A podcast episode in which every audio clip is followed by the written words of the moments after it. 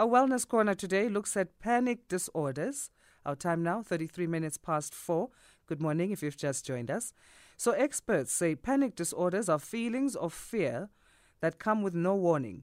But how do these present exactly and under what circumstances? And is this condition just physical or and is it is it curable or is it more than that? So let's get clarity on this and joined now on the line by Dr. Suntheren Pillay, who's specialist psychiatrist in private practice, uh, trained in cognitive behavioral therapy. Dr. Pillay, thank you so much for joining us. How are you this morning?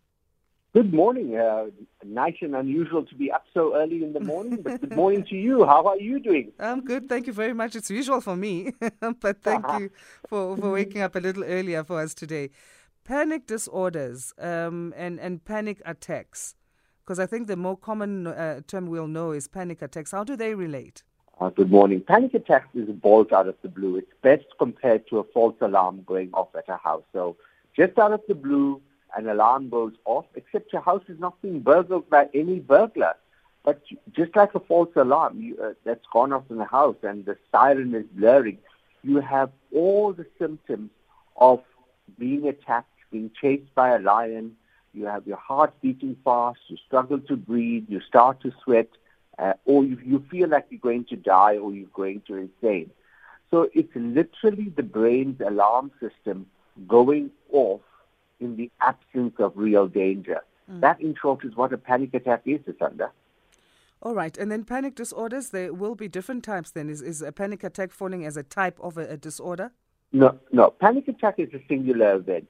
Okay. Panic disorder is when you start getting multiple panic attacks for no reason. So it's not an anxiety attack. Something is not happening. There's not a real gun to your head.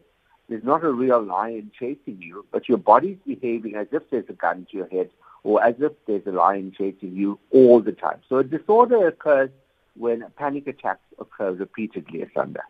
And, and at what intervals would they be repeated for it to be declared a, a panic disorder? No, when they occur more than once and they occur enough to cause distress and enough for you to react to them or become fearful, or at worst case scenario, to not want to engage in life, then it's called, called a disorder. Okay. Okay. So you explained then in terms of how they present, uh, uh, um, you know, themselves. You, you talk about the heart beating fast. Uh, you might struggle to breathe uh, you might feel, you know, whatever you, you're feeling is not actually what's reflected in the reality around you. Are these the only way that they can present themselves? Look, there are other presentations, like the person can get uh, uh, tummy aches, any symptoms, dizziness, feeling like you're going to fall, tinglings in the arms or the legs. You can get any attacks of symptoms of anxiety occurring. It's the commonest one, of course, is the ones I've described, but there are more unusual presentations. Okay, is it a, a physical condition? This it, it, starts with the mind, or it starts physically and then goes to the mind. How? What is the relation? Look, um, Asanda, all us human beings are different. you know, I always tell people we are all unique. We're all one in seven billion. You know, classically, it starts with the, either feeling of dread or feeling of going insane, followed by physical symptoms.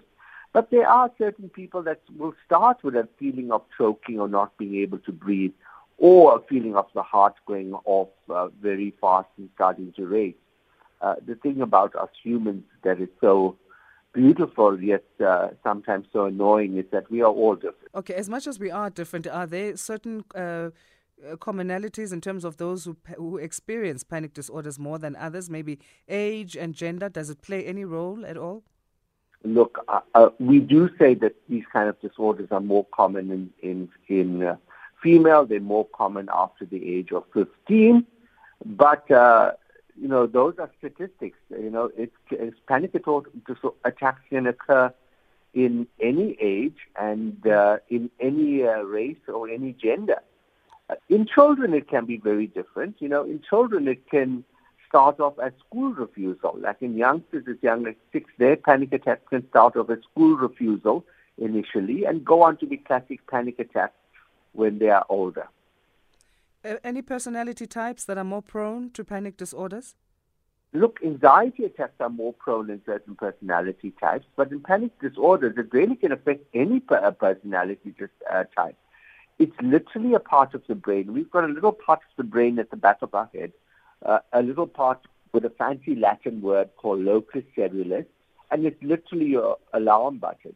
Mm. There were previous characterizations with certain uh, personality types, but uh, you know, science and statistics have proven that they're not be true. It literally can affect anybody.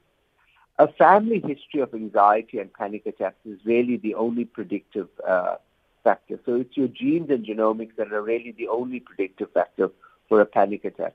It's different. You know, you can get panic attacks in other disorders as well. You know, people going through PTSD, mm. post-traumatic stress disorder, people going through uh, generalized anxiety disorder, and people that are going through depression might be more prone to panic attacks. But it can occur de novo on its own as well as under. Is there anything we can do then to, to train the brain to avoid panic attacks? I'm thinking in the okay. case of children, especially if you are a parent, are there okay, certain so, behaviors you, can... Step, one is is mm-hmm. knowledge. We have to be aware that it is a false alarm. So we have to first train the brain that this is a false alarm. Mm-hmm. You know, we've got to know that this house or the house we're living in has a false alarm. So step one is to acknowledge that it's a false alarm. Step two is to acknowledge that we are not going insane or we're not going to die. And then step three is learning to manage those, these um, uh, panic attacks. And step four, if all the psychological maneuvers and psych- uh, psychological treatment and education fails, uh, the step four is actually going for treatment to uh, when all all of the above fail. Okay, so so listen. Before we get to treatment, then the management tools. What would you suggest? Are those things like practicing, I don't know, meditation, mindfulness, uh, gym? What would you suggest there? Okay. Medication, mindfulness, and gym all help preventing panic attacks. Panic attacks occur more, more in stressed individuals, far more in highly strung individuals. Mm. So the answer to your question is all of the above. You know, if we hmm. have a more relaxed attitude, if we're more in touch with our environment as in mindfulness, uh, if we know how to breathe or if we engage in yoga, like I'll be off to soon in the next hour. Oh, nice. our, our chances of panic attacks are less. But so a more relaxed, a more healthier lifestyle does give you le- less panic attacks. And that's for certain. All right, we've got a question here. Robert in Greytown, I don't know if you have a typo there, but okay, the question says, Asanda, please ask the doctor if panic attacks are associated with fits, I don't know if they were trying to say Which, oh, okay, fits, epileptic fits. fits type of yeah. Okay. Good morning, uh, Robert. Hope you're having a good morning and glad you're waking up so early in Greytown. Uh, Robert, the answer to the question is classic panic attacks or panic disorder is not associated with fits. But there are strange manifestations of uh, fits or epilepsy, especially temporal lobe epilepsy, which can mimic panic attacks. So it's not an association, but a mimic. You know, a person with temporal lobe epilepsy, which is epilepsy of the sides of the brain, can present as if they are having uh, panic attacks, but they are not truly panic attacks. They're actually epileptic attacks, and you have to treat the epilepsy. All right, there we go, Robert. Uh, thanks so much, Doctor. So, what do we avoid then when trying to cure or, or prevent panic disorders and panic attacks? Well, classically, you avoid what I had a very strong cup of this morning to wake up. Caffeine and certain substances, stimulants, mm. stimulate and increase the chances of panic attacks. Asanda, we live in a caffeine driven society. I must admit I'm guilty of it as well. But um, mm. the step one is you avoid uh, stimulants or stimulant drinks, especially caffeine. There are uh, studies that have shown people giving intravenous caffeine, caffeine straight into the veins, will, will get more panic attacks. So avoid stimulants. Avoid other substances, um, including drugs that might induce panic attacks. Um, so step one is to induce them, and uh, step two is to avoid a more stressful life. All right. Well, thanks uh, for joining us on this uh, very important topic, Doctor. Thanks. And uh, can we connect with you? Are you on social media? I am on social media. Um, I, I, I, can definitely leave a number if anybody's got a, any queries for me. But um, we, we definitely can. And the other place that you can go to naturally is your general practitioner, your local psychologist, or your local psychiatrist as well. All right. Thanks again for your time.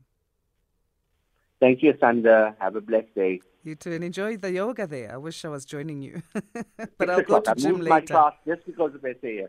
Oh, So, we appreciate you so much.